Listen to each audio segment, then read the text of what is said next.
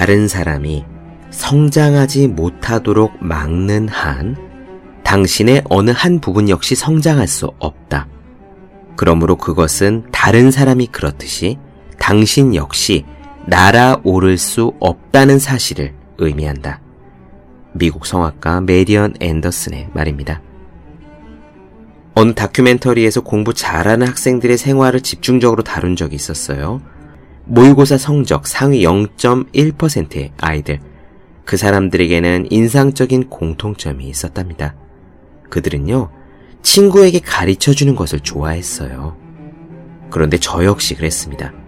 친구들이 질문을 하면 답을 가르쳐 주는 것은 물론 그 이상의 것까지 알려주려고 애썼거든요. 이런 일도 있었어요. 모의고사에 상당히 어려운 수학 문제가 나왔습니다.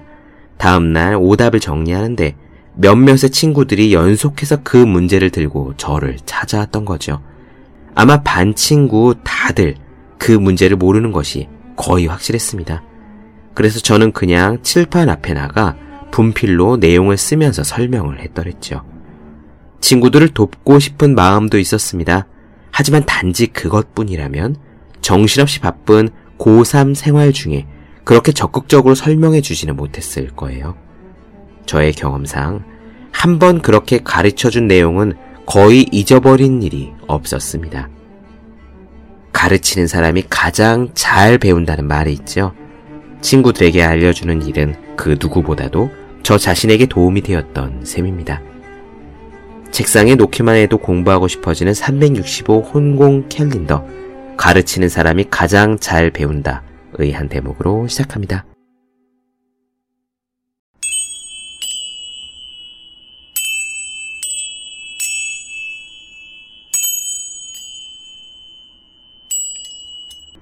네, 안녕하세요. 본격 공부자극 팟캐스트 서울대는 어떻게 공부하는가 한지우입니다. 우리는 지금 엔젤라 더크워스 그릿을 살펴보고 있는데요. 오늘은 그릿을 길러주는 문화에 대해 이야기할 차례입니다. 맹자의 어머니가 자식의 맹자를 위해 이사를 세 번이나 했다는 맹모 삼천 지교 고사는 다들 아시죠?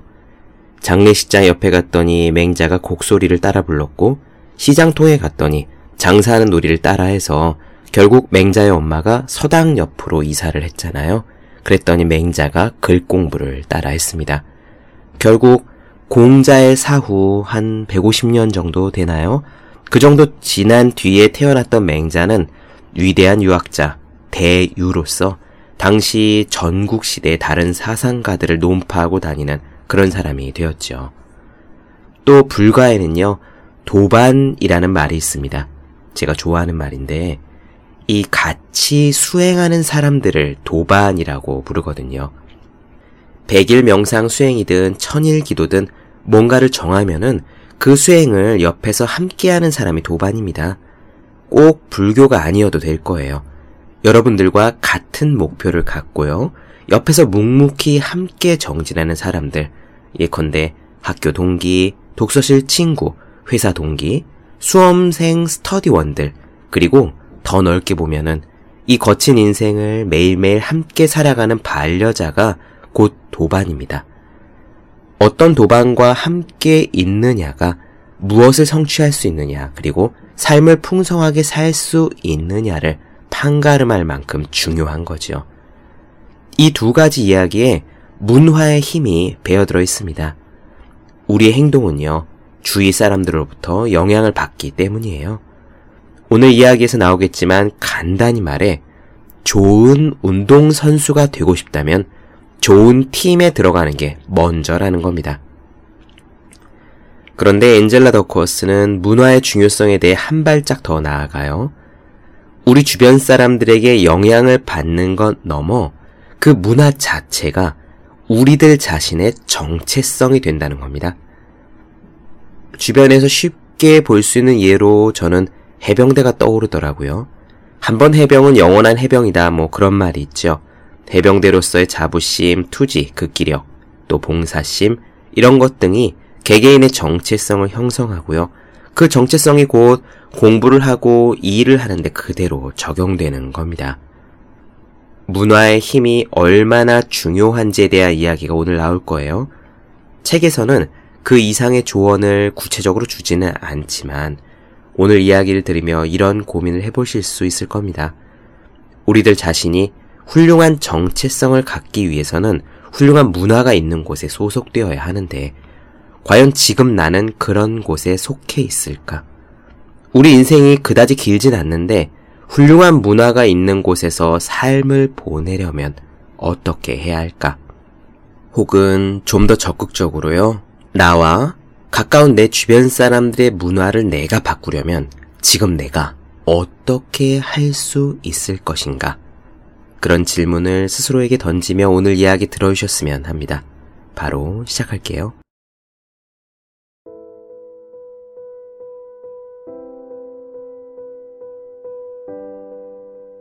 많은 사람에게 자기가 몸담는 회사는 삶에 중요한 영향을 미치는 문화다. 우리 아버지는 날이 갈수록 자기 자신을 듀폰 사람, 듀폰인이라 부르기를 좋아했다. 아버지는 텔레비전에 듀폰 광고가 나올 때마다 반색을 했고, 때로는 질 좋은 상품으로 높은 수준의 삶을 이라는 광고 문구를 따라하기까지 했다. 듀폰의 CEO를 만나본 적도 별로 없을 텐데, 그의 훌륭한 판단에 얽힌 일화를 마치 전쟁 영웅의 이야기라도 되는 양 나에게 들려주곤 했다. 당신이 자신의 일부가 된 문화의 진정한 일원이 되었다는 사실을 어떻게 알 수 있을까?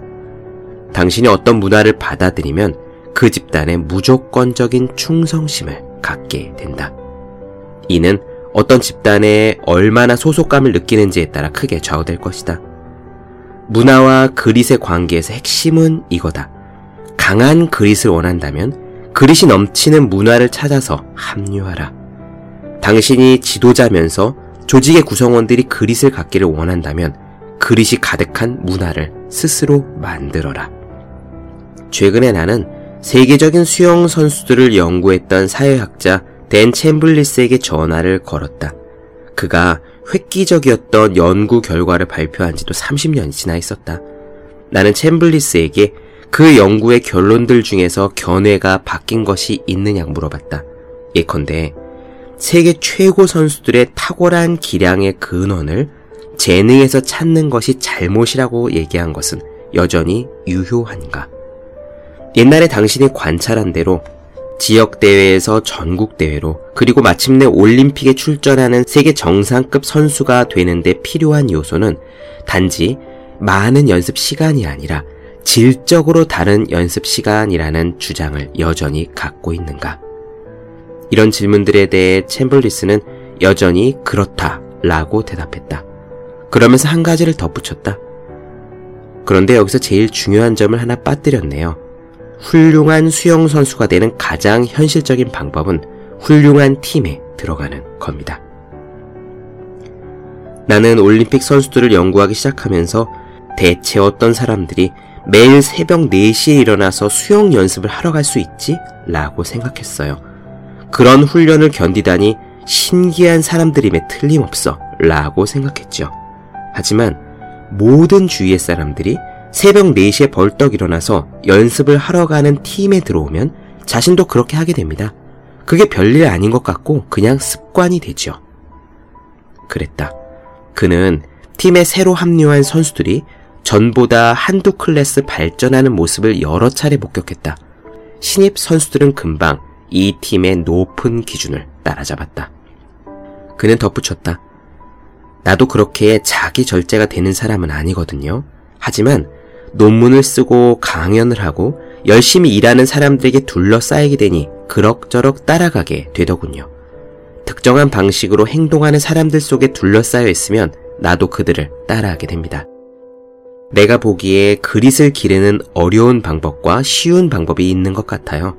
어려운 방법은 혼자 끈기를 기르는 거죠. 쉬운 방법은 인간의 기본 욕구인 주위 사람들에 대한 동조 욕구를 활용하는 거고요.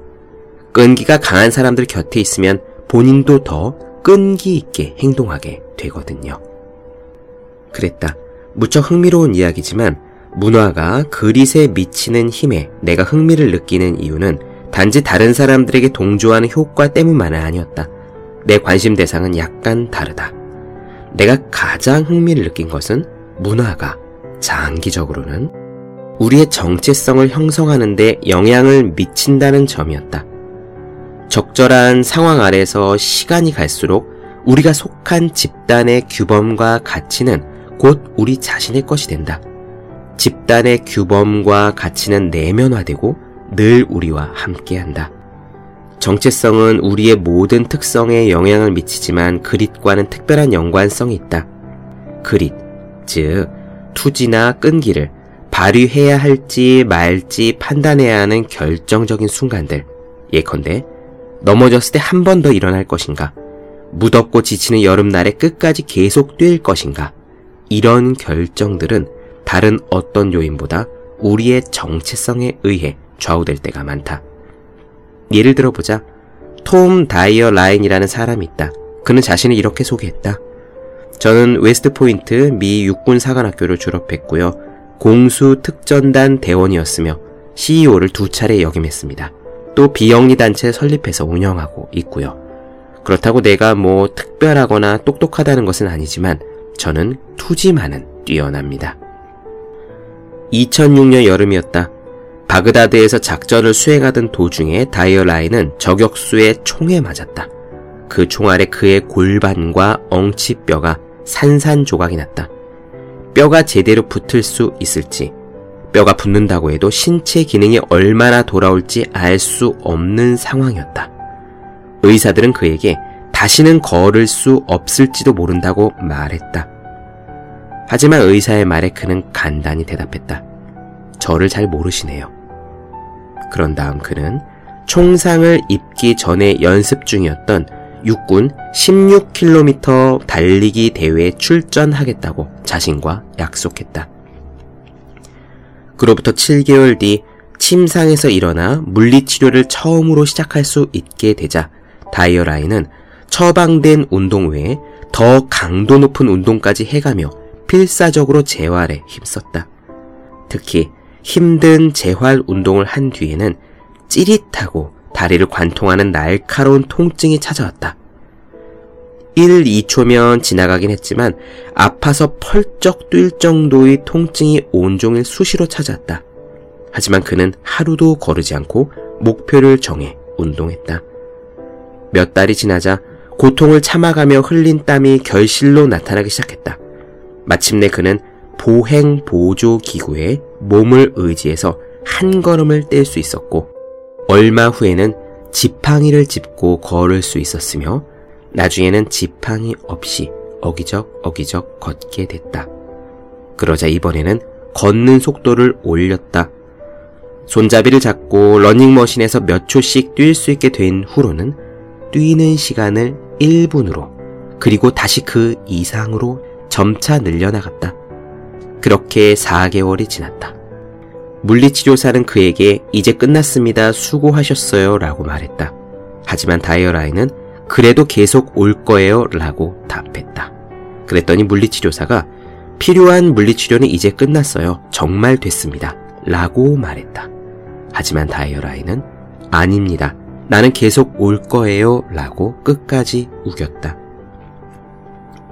그로부터 꼬박 8개월 동안 다이어 라인은 혼자 물리치료를 받으러 갔다. 그는 기구를 사용해 스스로 재활 운동을 했다. 몇 개월 더 계속했던 재활 운동이 유익했을까? 그럴 수도 있고 아닐 수도 있다. 그것이 얼마나 효과가 클지는 모르겠다. 단지 이듬해 여름이 되자 그는 육군 16km 달리기 대회에 대비한 훈련을 시작할 수 있게 되었다. 총격을 당하기 전 그는 7분에 1.6km씩 총 70분 안에 16km를 완주하겠다는 목표를 세웠더랬다. 총격을 당한 후에는 목표를 수정했다. 1.6km를 달리는데 12분, 총 2시간 내에 16km를 완주할 수 있기를 희망했다. 그는 어떻게 되었을까? 그는 결국 1시간 56분 안에 16km 달리기를 완주해 냈다. 다른 이야기를 해보자. 핀란드라는 나라의 인구는 500만이 조금 넘는다. 세상의 모든 핀란드 사람들을 합쳐도 뉴욕 시민보다 수가 적다. 북극에 가까운 이 작고 추운 나라는 이웃 강대국들의 침입을 수없이 받았다. 이런 기상 악조건과 역사적인 고난이 그들의 민족성에 어떻게 도움이 됐는가를 즉시 답하기는 어려울 것이다. 그러나 핀란드 사람들이 세계에서 가장 투지가 강한 민족이라고 자처하는 것은 명백한 사실이다. 뜻이 완벽히 일치하지는 않지만 그릿과 가장 유사한 핀란드어 중에는 시수, S-I-S-U, 시수라는 말이 있다. 이 시수는 끈기를 강조한다. 핀란드 사람들이 정신적인 유산으로 갖고 태어난다고 믿는 내적인 힘, 일종의 심리적 자원이다. 말 그대로 시수는 한 개인의 속마음이나 배짱을 가리킨다. 1939년 겨울 전쟁 당시 핀란드군은 3배의 병력, 30배의 전투기, 그리고 수백 배의 탱크를 보유한 소련군에 비해서 병력면에서 절대적인 열세였다. 하지만 핀란드군은 몇 달 동안 단 한 치도 물러서지 않고 버텼다. 소련군을 포함해 전 세계 그 누가 예상했던 것보다도 훨씬 긴 저항이었다. 이에 1940년 타임지는 시수에 관한 특집 기사를 싣기에 이르렀다. 그 기사는 이랬다. 핀란드인에게는 그들이 시수라고 부르는 정신이 있다. 이는 무모함과 용기, 잔인함과 끈질김, 대부분이 포기한 뒤에도 이기겠다는 의지로 계속 싸우는 능력의 혼합체다. 같은 해 뉴욕 타임즈에서도 시수에 대한 특집 기사를 실었다. 어떤 핀란드 사람은 기자에게 자기의 민족을 이런 식으로 설명했다. 전형적인 핀란드 사람은 불운이 닥치더라도 이보다 더한 일도 견딜 수 있는데 이까지 것은 얼마든지 극복할 수 있다라고 믿는 굳센 사람입니다. 이 시수의 개념은 수세기 동안 핀란드 문화의 핵심이었다. 하지만 문화는 그보다 훨씬 짧은 기간에도 만들어질 수 있다. 나는 무엇이 투지를 일으키는지 이해해가는 과정에서 매우 투지가 넘치는 지도자가 키를 잡고 그릿 문화를 만들어낸 몇몇 조직들을 알게 됐다. 그 예 중에 하나가 JP 모건 체이스이다. JP 모건 체이스의 CEO인 제이미 다이먼의 경우를 생각해보자. 다이먼은 미국에서 가장 커다란 은행인 JP 모건 체이스의 CEO로 10년 이상 재직하고 있다. 2008년 금융위기 속에서도 그가 안전하게 이끈 덕분에 다른 은행들의 가치들이 폭락하는 동안에 JP 모건 체이스는 50억 달러의 순이익을 낼 수 있었다. 우연히도 다이먼이 다녔던 사립고등학교 브라우닝 스쿨의 교우는 그릿의 옛날 말인 그리테로서 1897년 졸업 앨범에서는 그리테를 기계, 용기, 결단력을 포함하는 것으로 어떤 일에서나 진정한 성공을 거둘 수 있다라는 뜻이라고 정의해 놓았다. 다이먼이 브라우닝 졸업반일 때 미적분학 교사가 심장마비를 일으켜 학기 중에 교사가 바뀌는 일이 발생한 적이 있었다. 심지어 새로 들어온 교사는 미적분학을 알지도 못했다. 학생들의 절반은 그 과목의 수강을 취소했지만 다이먼을 포함한 몇몇 학생들은 계속 수강하겠다는 결정을 내리고 남은 학기 동안 자기들끼리 교실에 모여 독학으로 미적분학을 공부했다. 다이먼이 JP 모건 체이스의 조성한 문화를 알아보려고 내가 전화를 했을 때 그는 이렇게 설명했다. 우리는 울퉁불퉁한 도로, 방해물, 그리고 실수를 극복하는 법을 배워야 합니다. 실패는 있기 마련이지만 그럴 때 대처 방식이 성공 여부의 가장 중요한 변수일 겁니다. 단호한 결의가 필요합니다. 책임을 지고 나서야 합니다. 교수님은 그것을 그릿이라고 하시지만 저는 불굴의 용기라고 표현합니다. 그랬다. 다이먼에게 불굴의 용기는 핀란드인에게 시수와 같은 의미다. 다이먼은 사실 33살에 시티은행을 다니다가 해고된 뒤에 1년 동안 그 일에서 어떤 교훈을 얻어야 할지 깊게 고민했던 경험이 자신을 더 나은 사람으로 만들어줬다고 회고했다. 그때 실패에도 일어서는 불굴의 용기에 대한 강한 믿음이 생겼고 그 믿음을 JP 모건 체이스 전체의 핵심 가치로 내세웠다. 그는 말한다. 시간이 지나면서 성장해야 한다는 점이 가장 중요합니다. 나는 지도자 한 사람이 그렇게 거대한 기업의 문화에 영향을 미치는 일이 정말 가능한지 물었다. 다이먼이 대답했다. 물론입니다. 끊임없이 줄기차게 직원들과 이야기하면 됩니다. 무슨 말을 어떻게 하느냐가 대단히 중요하죠. 다이머는 고위 관리직 사원을 볼 때 두 가지를 자문한다고 말했다. 첫째는 나 없이 그들에게만 경영을 맡길 만한 사람인가. 둘째는 내 자식들이 그들 밑에서 일을 한다면 허락하겠는가. 다음은 다이먼이 즐겨 인용하는 시어도어 루즈벨트의 연설 중 한 대목이다.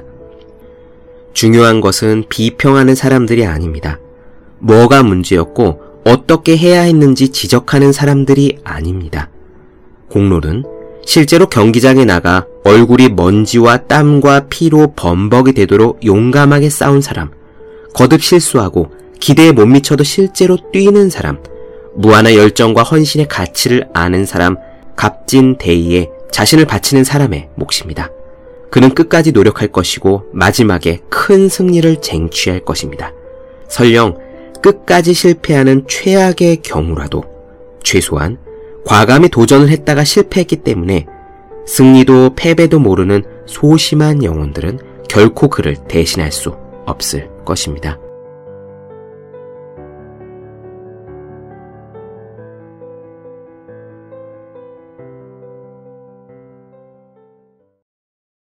네, 본격 공부자극 팟캐스트 서울대는 어떻게 공부하는가?